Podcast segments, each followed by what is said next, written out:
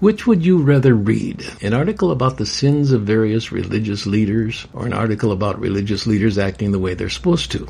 And which would you most likely find featured on the cover page of a magazine or newspaper? I believe you know the answer. Welcome to the Before We Go podcast featuring Dr. David Mains and his wife, noted author Karen Mains. Here's David and Karen Mains. Recently, Karen, you read to me a feature article you wrote about various ministers you have known through the years. Has this been picked up by a magazine yet? I haven't sent it out to a magazine yet. Oh my goodness. Okay, you actually haven't. No, I haven't. Okay. well, I had you take the time to read it to me, and I was very, very moved by it. Mm. And I would like for you to have the time just to read the article for our listeners, okay? okay. All right. My title for it is A Tribute Fathers, Husbands, Brothers, Sons, Colleagues, Friends. okay. In the light of the extraordinary impact of the contemporary hashtag MeToo movement, powerful men have been called out who use their positions to harass or sexualize their relationships with women.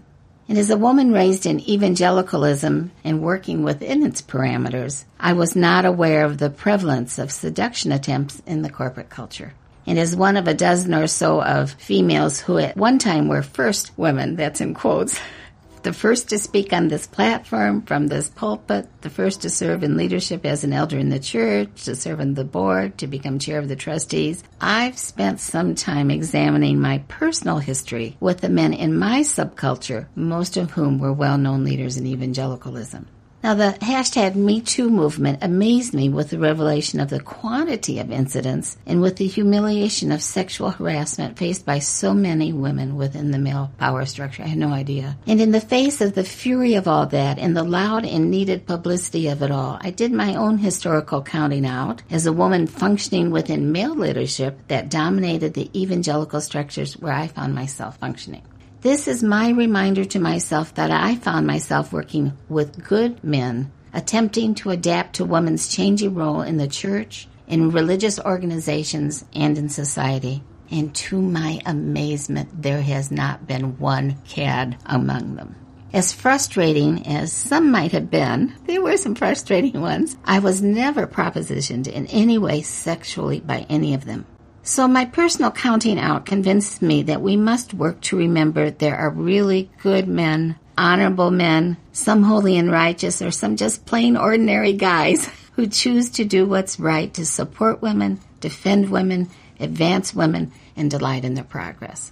There are plenty of guys who stand on the sidelines, proud as the Dickens, cheering along their daughters and daughters' friends and their wives and daughter-in-laws and their sisters and nieces and secretaries and work colleagues. In addition, I write this as a woman who has grown up in the conservative evangelical church culture, have sometimes been nearly frustrated to death by it, and suffered from the subtle and not so subtle damaging negative female bias exercised by many of its male leaders. Along that line, I have also been the subject of an ongoing campaign to shun me and to destroy my good reputation, one that took down my husband's national daily radio ministry airing on some 500 outlets across the country. And this campaign against me was conducted mainly by ultra conservative men. Due to this negative focus, our media ministry eventually accumulated a radio television airtime debt of $2,600,000. And looking back, I now realize that I had become the subject of what I will now diagnose as theologized misogyny or woman hatred. When the news of the death of Dr. John Stott in the fall of 2011 came our way, I suddenly remembered an incident from a forgotten past. And for those not familiar with this man, Stott was named by Time magazine as the equivalent of an evangelical pope with the disqualifier to the effect of, quote, if evangelicalism ever had such a thing, end of quote. David and I were on the platform of that meeting where Stott was speaking, and we presented a two voice scripture reading. Dr. Stott and Charles Colson, the former White House legal counsel under the Nixon administration, who went to jail for six months for obstructing justice during the Watergate debacle. They were scheduled to speak back to back at this conference and Chuck, whose intelligence David and I came to highly respect, had experienced a classic evangelical conversion beautifully chronicled in his memoir, Born Again, which had become a runaway bestseller. In addition, after serving time in prison and after this stunning spiritual turnaround, Colson had founded Prison Fellowship, a ministry dedicated to bringing hope and restoration to prisoners, to their families, and to communities impacted by crime and incarceration. So, in the green room, these are the places where people gather before they walk onto the platform, and none of them are green, but they're called the green room. Dr. Stott, quiet, punctual, and charmingly English, went around greeting everyone kindly and renewed an acquaintance with David and me. One Sunday morning, he had preached at our church, Circle Church, the plant in the Teamster Union Hall, Local 709 in Chicago, where during the 70s we had experimented in meaningful forms of worship. Dr. Stott spoke one morning at Circle Church in that worship environment. And I have wonderful memories of Dr. Stott in our home with our four kids, all of us sitting around our $3 Savage Oak dining room table for Sunday after church meal. So, forward in time, at some point as we were waiting to proceed to the platform of the large California Hotel Convention Hall, Dr. Stott eased quietly beside me. He spoke to both of us, smiled at us, and David was at my side. And then this elder statesman, then some 20 years older than me, slender and elegant in his composure, said, I have forgotten how beautiful you are. And as to be expected, my husband agreed with him. Now, due to the heightened sexual harassment discussions of these days, I need to explain that this was a gentle compliment given by a dignified and kindly older man to a younger woman. It had nothing to do with any subtext of personal encroachment. So, waiting in that green room, I casually received this lovely compliment. And being middle aged with major amounts of my time taken up corralling and herding four kids, I admit I received it with pleasure and promptly forgot it. Perhaps this was also because this attention from an older man was very much like something my father frequently did when we were in groups together. My father, Wilfred LaRoe Burton, would also ease up to me, place the back of his hand so it hit his mouth, and whisper in my ear, Now, sweet, I've looked everyone over in the room, and you are the prettiest one here. Talk about confidence building during those awkward stages of blooming adolescence.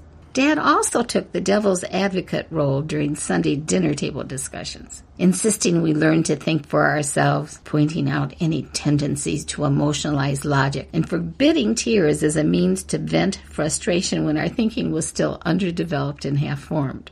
Both my sister Valerie and I credit our competence and self confidence to these weekly tutorials. She is now the CEO emerita of Awana International, an international kids club ministry that instills a love of scripture into its memory programs, and Awana has a significant outreach overseas. Furthermore, compliments on how I look took another turn with my husband. After working hard on a speaking assignment, preparing it, and practicing it, then giving it, I would naturally ask David, a superb communication coach for hundreds of pastors, how'd I do? His reply, which used to aggravate me beyond words, well, you look so good it didn't really matter what you said. Feminists can now rise, raise their fists, and boo. In time, he learned to take me seriously, give me good evaluations on my work, and leave the physical illusions for other moments. However, as a matter of self disclosure, I am now 80. I notice that those looking good comments are much more appreciated now than when I was in my younger years. Now, mentioning Dr. Stott's credentials is important to the story I'm building regarding my journey as a woman through conservative Christendom. And this at a time when the whole traditional concept of woman's role was changing, not only in the culture, but in the conservative church milieu.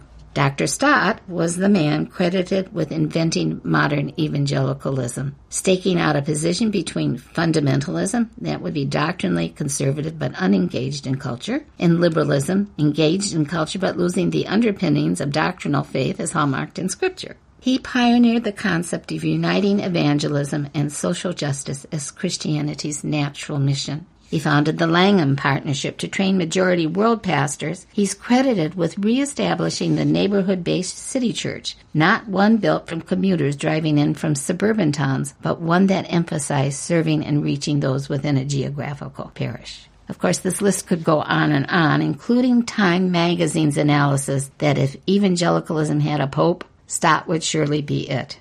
In 2005, Time did include Stott in its list of 100 most influential people in the world. News of death invites seminal memories to rise that should be more impacting than they are until loss helps us to examine them more closely. Suddenly, at the announcement of Stott's death, I remembered that green room and Dr. Stott and the fact that I was probably one of the few women in the place, certainly the only guest woman to be on the platform. Dr. John Stott, for whom some two dozen memorial services were held on every continent, in such places as Addis Ababa, Auckland, Delhi, Hong Kong, Lima, Manila, Singapore, Vancouver and the U.S., had in the most gentle way imaginable smiled and said with his lovely English accent, I had forgotten how beautiful you are.